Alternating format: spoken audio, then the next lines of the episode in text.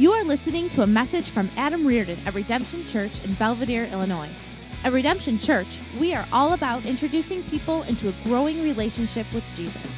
If you would like more information, check us out online at redemption.cc. Now stay tuned for today's message.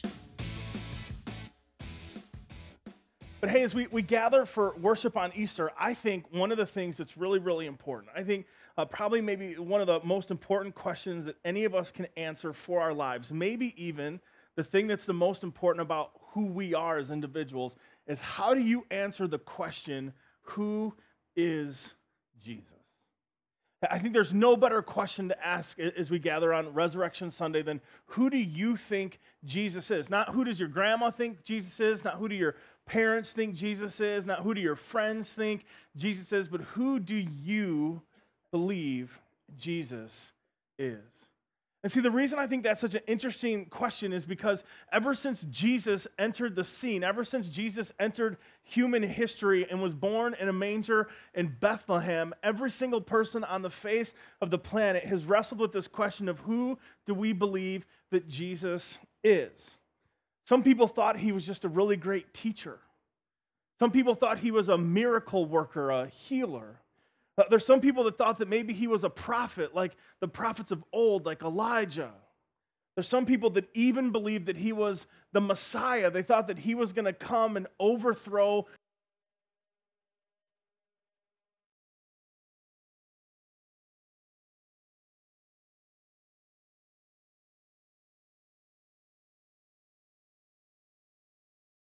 miracle worker or a healer. The problem with Jesus, even just being a prophet or a political figure, is that when Jesus died on the cross, that meant the teacher had taught his last lesson. It means that the miracle worker was done performing miracles, and it means the healer couldn't even heal himself.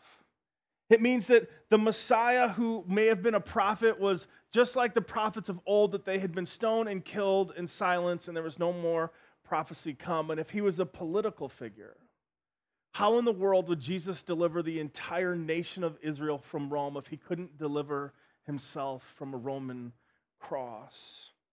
Who do you believe Jesus is? See, the days after Jesus was crucified on the cross were dark days, especially for those who loved Jesus, for those who gave everything to follow Jesus and be with Jesus, for those that really believed and trusted and put their confidence in Him, Friday and Saturday were dark days, hopeless days, days of despair, no rest, no sleep, just torment and agony and wrestling. In fact, one of the things I love about Scripture, one of the things that I think proves that the resurrection is real, I think one of the things that points to the truth of Scripture is that as we read through the narratives of Matthew, Mark, Luke, and John, as we look through the gospel writers, one of the things that's so interesting is nobody was expecting a resurrection. Uh, nobody was on Saturday going, hey guys, just hold up a little bit longer because we know what's going to happen on Sunday. And here's the thing, right? If it were you or me, if we were writing the story, wouldn't we write ourselves in as the hero of the story? Like, wouldn't we write ourselves in and say, hey, yeah, Peter forgot, and John forgot, and Mark forgot, and Mary forgot, but I didn't. Like, I just tented out in front of the tomb because I knew on Sunday he was going to come back, but nobody expected a resurrection. Every single person who loved Jesus and followed Jesus would fill with doubt and despair. In the process of Jesus being arrested and beaten, Peter even goes as far to deny Jesus three times as he's being interrogated by a middle school girl. Most of the believers and once followers in Jesus had scattered from Jerusalem. They went into hiding. Most of them had forgotten the words of Jesus, and most of them were scared for their lives. If they killed Jesus, then maybe we're next. And so I love how Luke tells us the truth, and he gives us the story of the resurrection. If you want to uh, pay attention to Luke chapter 24, starting in verse 1. It says, But on the first day of the week, at early dawn, they went to the tomb, taking the spices that they had prepared. Now, this is important because when Jesus was hung and crucified on the cross on Good Friday, the Sabbath was coming.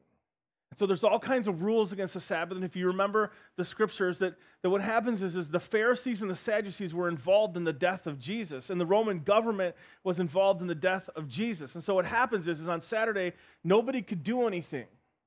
And so on Good Friday, there's a guy named Joseph who is in a favor of the Roman government, and most scholars would tell you he bribed people to get Jesus' body because it was actually against the law to bury the body of someone who had been crucified. And what the scriptures tell us is that he goes to them and he gets Jesus' body, and, and, literally, they just kind of throw Jesus into a tomb. They wrap him up, put him in a tomb, and seal the tomb because the Sabbath is coming where they're not allowed to do any work. And so, this act is an act of love. This act is an act of, of final obedience, saying, hey, we know the body wasn't prepared the right way. We know that Jesus wasn't laid to rest in the right way. And so, as the women go to the tomb, they're going to do that one final thing to say, let's make sure that Jesus can rest in peace. Let's sure that, make sure that we show our love by honoring the way we bury him and do what we need to do. So, they come with the spices and the, that they had prepared. The scripture says, But on the first day at early dawn, they went to the tomb, taking the spices they had prepared. And when they found the stone rolled away from the tomb, but when they went in, they did not find the body of the Lord Jesus. Now, this is crazy, right? Because as the women go to the tomb, what we also know is that there's a whole Roman garrison stationed in front of Jesus' tomb. That the nation of Rome was worried that people might try to come steal Jesus' body. They were worried that there might be a people revolting, that there might be battles forming there. So they put a garrison, a whole platoon of Roman soldiers at the tomb. And so when they come to the tomb, it's open. When they come to the tomb, there's no more Roman guards. When they come to the tomb, it's empty. And I love what Luke says in Luke chapter 24, verse 4. And he says, And they were perplexed about this. That they came to the tomb and, and there wasn't rejoicing and celebrating, there was the scratching of heads. There's a, this, this is where we buried him, right? I mean, this was the spot, this was the tomb. Like, what, what is going on? What is happening here? This is why they were perplexed about this. Behold, two men stood them in dazzling apparel. Angels. Angels appeared to the women. And we know they're angels because Luke chapter 24, verse 5 says, And they were frightened and they bowed their faces to the ground. That is, these what appeared to be men in dazzling white clothes appeared. They knew to bow, they knew something holy was happening. And I love what the angel says. Why do you seek the living among the dead? You're looking for Jesus, right? So why would you come to the place he was buried? Why would you seek Jesus who was alive among the dead? He isn't here, but he is risen. And remember, remember how he told you. I love that Luke says in Luke chapter 24, verse 6, remember how he told you that we can trust the word of God, that everything that Jesus says is the truth and is good for us. Remember what he told you? While he was still in Galilee, the Son of Man must be delivered into the hands of sinful men and be crucified, and on the third day rise. And they remembered his words, and returning from the tomb, they told all these things to the eleven and to the rest. Now it was Mary Magdalene and Joanna and Mary, the mother of James, and the other women with them who told these things to the apostles. But these were seemed to them an idle tale, and they did not believe them. I love this. The women come back from the tomb, have seen an empty tomb, seeing the claws that Jesus was wrapped in empty, seeing angels appear before them. Now, just imagine the kind of excitement, imagine the atmosphere, imagine the tone of their voice, and they come back. Guys, guys, we went to his tomb. Jesus is alive. He's not there. The stone was rolled away. And it says the guys who had been Jesus, with Jesus the longest, the guys who loved Jesus, were like, We don't believe you. Like that, that seems like a fairy tale. That, that seems like some sort of story you're, you're just telling us to kind of lift our spirit, and they did not believe them. Verse 12, but Peter, Peter rose and ran to the tomb, stooping and looking in. He saw the linen cloths by themselves, and he went home marveling at what happened to them.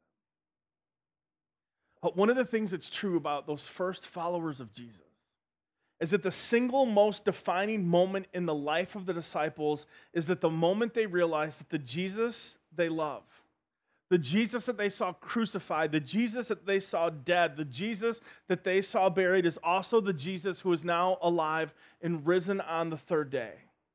In fact, not only was this event the single most defining moment in their lives, it became the single most thing that defined their lives. That the disciples, who now we call the apostles, didn't go around saying, Hey, I, I am one, I am a student of the teacher. They didn't go around saying, Hey, we have seen his miracles and we've seen his healings. They didn't even go around saying, Hey, we've heard his preaching and we've heard his truth. That they didn't put Jesus for president bumper stickers on the back of their donkey cart. The single most defining thing that they use to explain their life, their belief, their existence, and their mission is this Jesus is alive. Jesus is risen. In fact, every single apostle would then call themselves witnesses of the resurrection. They would say, The reason we do what we do, the reason we preach what we preach, the reason that we face being thrown in prison, the reason that we have people throw stones at us, people want to throw us in prison, some of us even get murdered. The reason we never back down, never give up, let, never lose hope is because he once was dead, but now he is alive.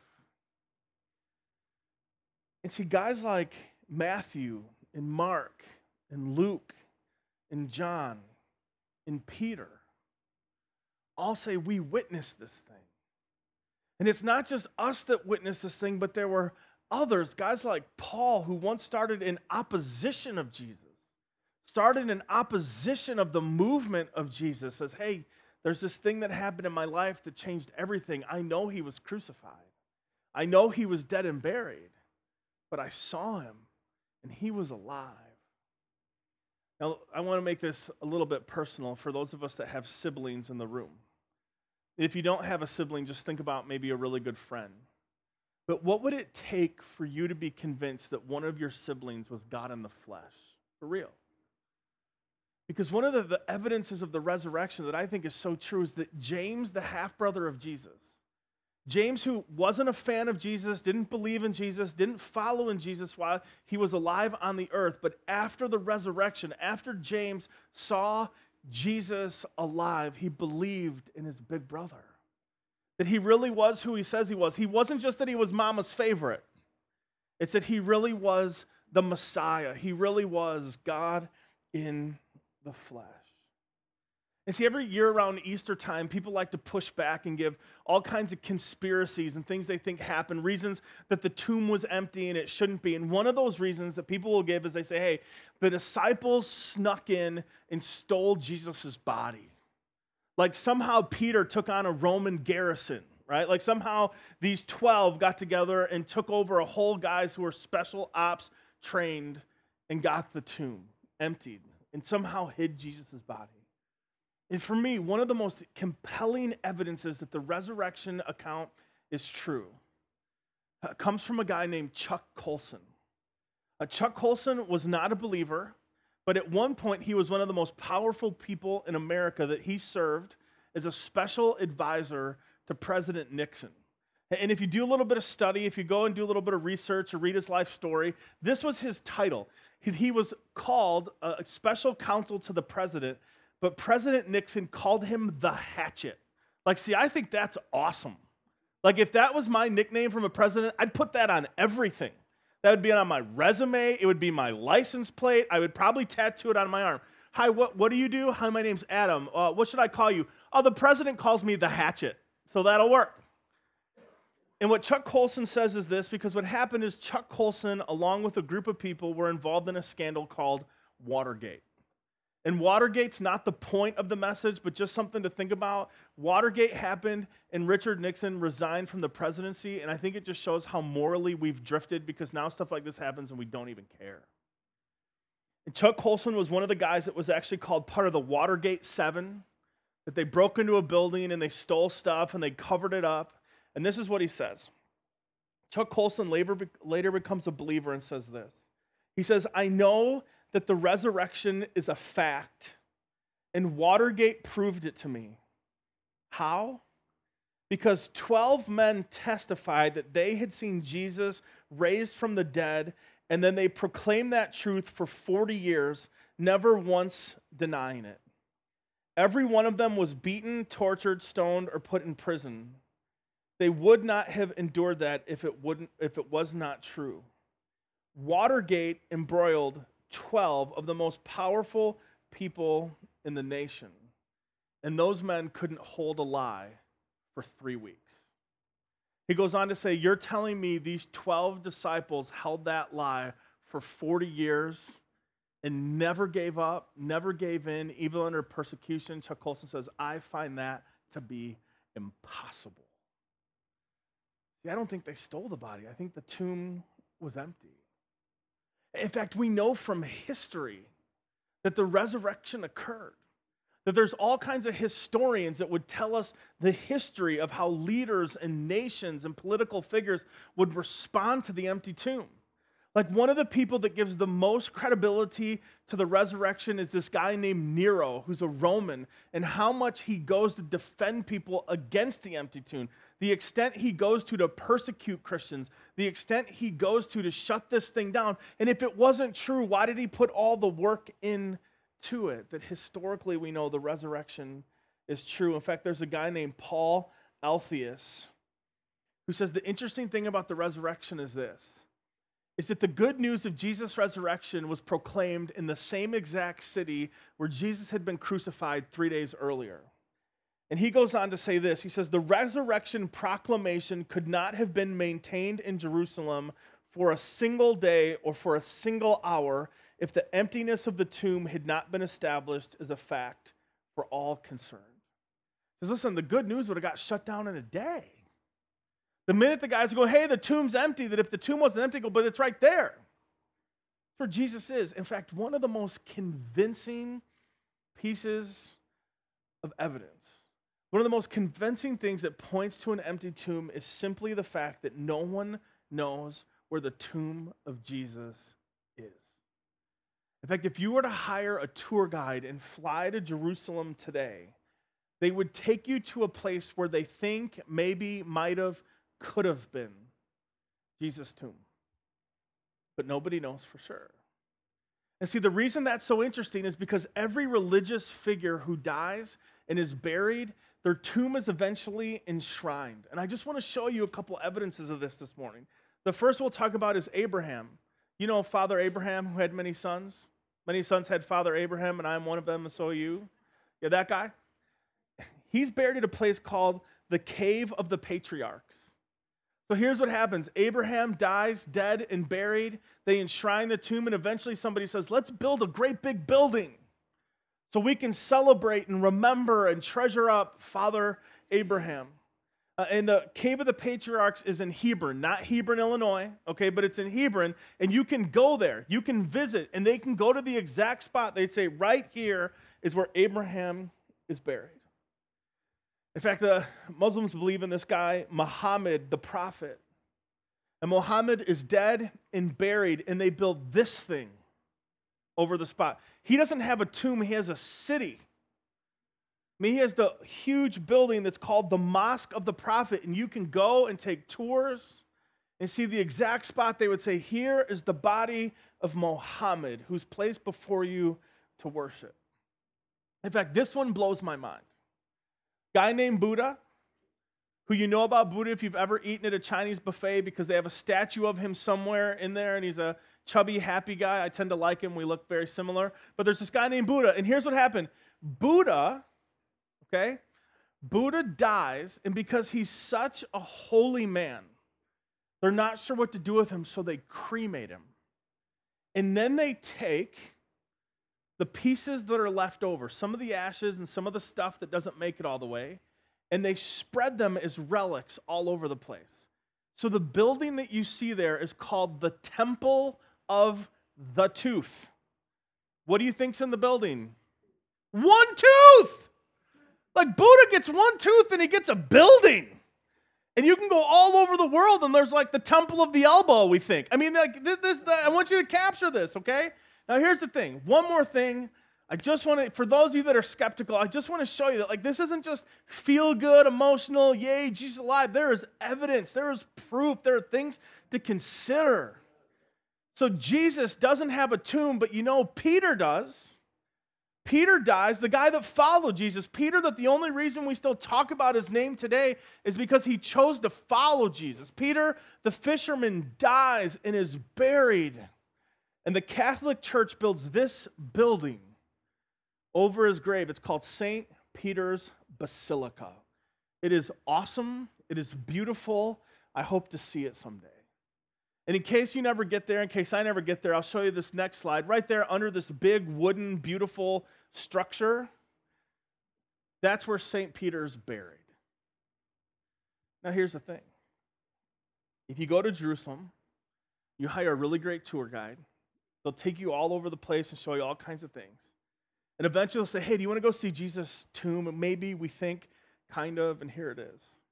They'll take you to this place. It's called the Garden Tomb. And what they'll tell you goes, hey, by our best estimation, by our best guess, from all the history and you know from all that we can think, like we we know some places for sure, but this is where we think that Jesus maybe kind of was buried. And you know why? Because Jesus used a tomb like we use a prom tuxedo. He only borrowed it for a couple days. The reason it was never enshrined is because once he rose, nobody went back. There was no reason to uh, adore it. There was no reason to, uh, to enshrine it. There was no reason to venerate it. There was no reason to put up monuments and flowers and for people to camp out there because Jesus was there and then he wasn't. He was dead and he was buried and then he was alive. And the reason that this is so important is because the resurrection changes everything. The resurrection changes everything. Because only a resurrected Jesus can resurrect your life and my life. Only the resurrected King can resurrect your brokenness and my brokenness. Only the resurrected Messiah can bring you and I from death back to life. In fact, Paul in 1 Corinthians says this about the fact that Jesus is alive. He says, For I delivered to you as of first importance what I also received that Christ died for our sins accordance with the scriptures, that he was dead and buried, and that he was raised on the third day in accordance with the scriptures, and that he appeared to Cephas and then to the twelve. Cephas is just another great word for Peter. And he goes, Listen, the thing that's the most important, like we tend to make Christianity so complicated. We try to make this thing so multifaceted. And Paul goes, You want to know what the most important thing is? He was alive, he was dead, he was buried, and then he rose from the grave. It's the most important thing. It's the top priority. You want to know one thing about Jesus? You want to use one word to describe Jesus? It's this He's risen. And no one else has pulled that off. No one else has ever come back from the grave. Like you've never gone to a funeral where somebody got up and said, Hey, thanks for coming, but let's go party. It's never happened because it's only Jesus that conquered death. It's only Jesus that robbed the grave. It's only Jesus who rose victorious on the third day. And see, Paul says it's so important for us to know because if Jesus is risen, then it means he is who he says he is. It means he really is the unique Son of God. It means he really is the Messiah. It really means that he is God in the flesh. It really means that He is the only one that can forgive us of our sins. It means He is the only one that can conquer Satan, sin, and death. It means that if He is alive, then He is worthy of our praise. He is worthy of our worship. He is worthy of our fellowship. What Paul says is that if Jesus really is alive, then we can have in fact, he says it this way in 1 Corinthians 15, just a little bit later.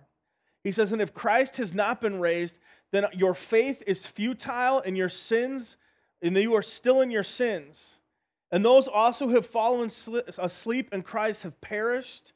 And in, if in Christ we have hope in this life only, we are of all people most to be pitied. Here's Paul's thing if Jesus didn't raise, then there's nothing to live for. There's no hope. There's no guarantee, there's no assurance, there's no salvation, there's no forgiveness, and there's not even a heaven. He says, if Jesus didn't come back, then just pity us. But if he did come back, if Jesus really is alive, then it's worthy of your consideration. It's worthy of your praise. It's worthy of your acceptance. And so your resurrection changes everything. Because if Jesus is alive, then it means he can do what he said he can do. If Jesus overcame the cross, if Jesus overcame death, if Jesus overcame the tomb, it means that a resurrected Jesus really can forgive our sins and reunite us with God. And I know those aren't really like popular words. Like you probably don't go around outside of like church using the word sin. But the reality is the scripture says that every single one of us deals with sin. It says for all have sinned and fall short of the glory of God. It also says that the wages of sin is death. And see, here's how every single one of us knows deep down that this is true. Because every single one of us, if we were really, really honest, if we really kind of pulled back the curtain of our lives, we would admit that every single one of us, in some way, at some point in our lives, had been plagued by the desire to be good enough. Maybe in your life you tried to be good enough to get the attention and the affection of your parents, but you just felt like you could never get it. You tried to be good enough to get your peers and the people around you to like you, but you just felt like you'd never be good enough for some people to give you that attention and that affection. That maybe you met somebody that you hoped would one day be Mr. or Mrs. Right, but you just felt like, I have to be good enough. I have to somehow look the right way and talk the right way and dress the right way. And if I'm not good enough, then how could I ever approach or say? Because we all feel like we need to be good enough. And if we're right, like, if we're just being totally honest, we'd admit that deep in our hearts, we wonder if we could ever be good enough for God. So, for some of us, we just feel like we could never be good enough, so we just don't even try. For some of us, we know we're not good enough, so we try to get religious and be good. And see, here's what I want you to think about for a second, because maybe you've been hurt by the church. Maybe, maybe you've just heard this so many times that you're just numb to it. Maybe you think that this is kind of like the Easter Bunny and the, the Tooth Fairy. It's just a tale to you. But here's the thing you know where that desire comes from? You know where that feeling of not being good enough comes from? Do you know why it's universal that every single one of us feels that way, whether you live uh, at the very bottom of the economy or you live in the palace at the top? You know why we all feel that way? It's a universal struggle. It's because it's a side effect of sin. That every single one of us, there's something broken in us that God never intended for it to be broken in us. But because sin separates, because sin destroys, because sin hurts, what happens is the way that we feel sin, I believe the greatest, is deep down inside of us, we feel broken, like we're never good enough for the people around us. Because come on, Genesis chapter 3. Adam and Eve live in the beautiful garden. Everything is perfect. No sin, no sickness, no death, just beauty and life. And, like, let's be honest, it had to be perfect because they were running around naked. And then sin enters the world. Adam and Eve rebel against God. They make friends with Satan. They decide their way is better than God's way. And they eat the one thing that's forbidden. You know the first emotions they had? The first thoughts they had? I have to cover myself up.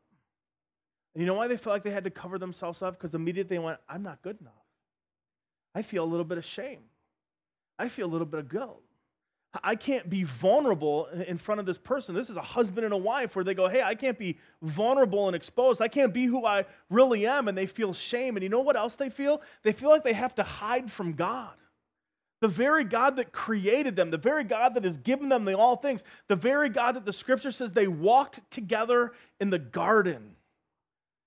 God shows up, and you know what they do? They hide from him because they don't feel good enough because there's brokenness, because there's sinfulness, because there's separation. And see, every single one of us, ever since sin entered the world, we've been working so hard, toiling, struggling, putting all kinds of energy into being good enough. And the reality is, I'll just say you don't have to. Every single one of us, if we were honest, we lay our heads in bed at night, and you know who we're still not good enough for? Ourselves. And see, what happens is we get convinced that like we need to become better versions of ourselves. And so we become like cell phone manufacturers where there's Adam 1.0 and then 2.0 and then 3.0 and like now we're on to the iPhone 7, right? And we just keep trying to be better versions of ourselves. But the problem is at the end of the day, we still feel broken.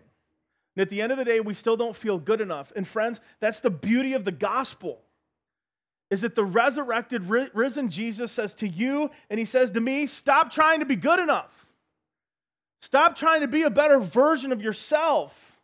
Let me save you. Let me put the pieces back together. Let me reconnect you with God. Let me bring out the inner glory that comes in Christ alone. Let me make you not a better version, but let me make you new. Let me make you something completely different.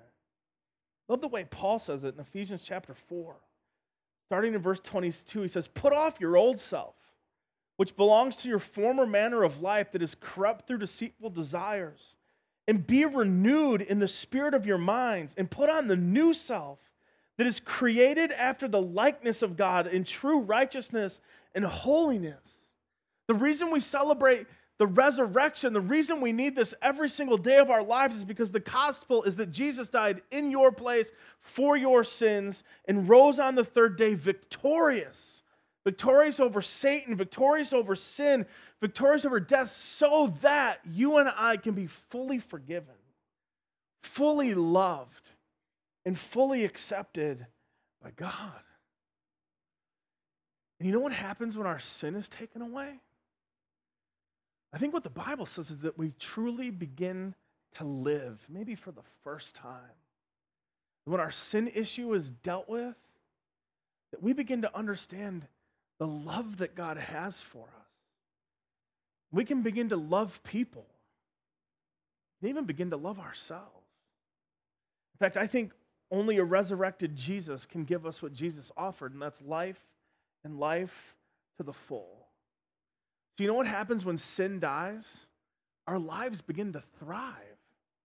It means that I'm no longer defined by my past and the things that I've done. It, means my value is not given to me. It means my value is not dependent about what people around me think about me.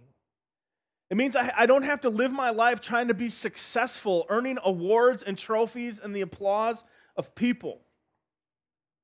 Jesus says in John 10:10, 10, 10, the thief comes only to steal and to kill and to destroy, but he says, I come, Jesus comes, that we may have life and have it abundantly. You know what happens when I'm no longer defined by my past? It means I begin to live in the reality that I am a blood bought, fully loved, fully accepted child of God. It means the things that I've done in my past don't define my future, Jesus does. That nobody gets to define me by the things I did in junior high. Jesus gets to define me by the things he did on the cross for my sins. It means my value doesn't come from people.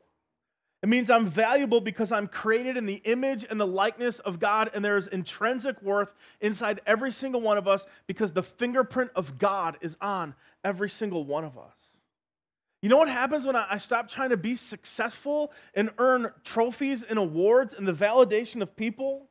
You know what, what happens is when we begin to understand that we're not striving for victory, we're not striving for, some, for success. When we begin to live the life that Jesus gives life to the full, it means everything I do comes from a place of victory.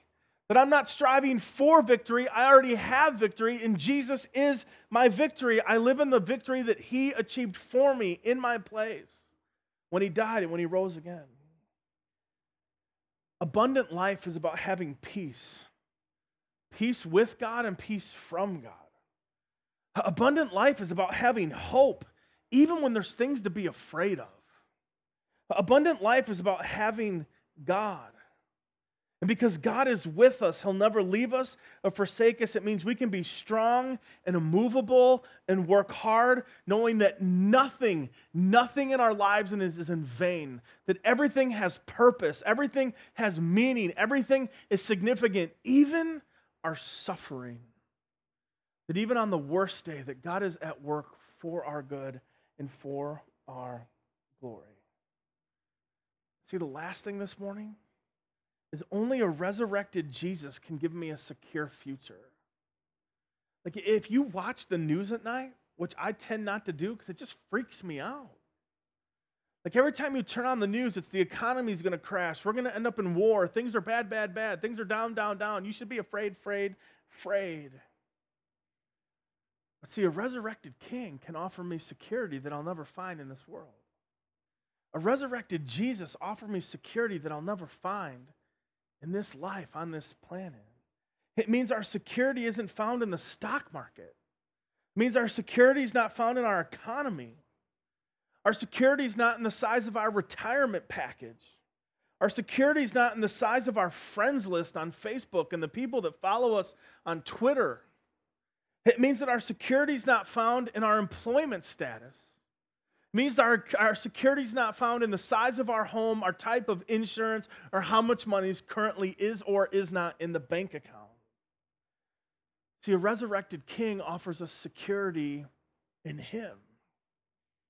That our security is found in the very heart and nature of God. King David says it this way in the book of Psalm, chapter 47. He says, God is our refuge and our strength, our very present help in trouble.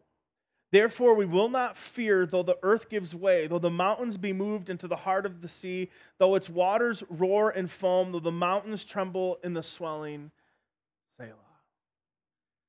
David goes, even if this whole world starts falling apart, he goes, He's my refuge.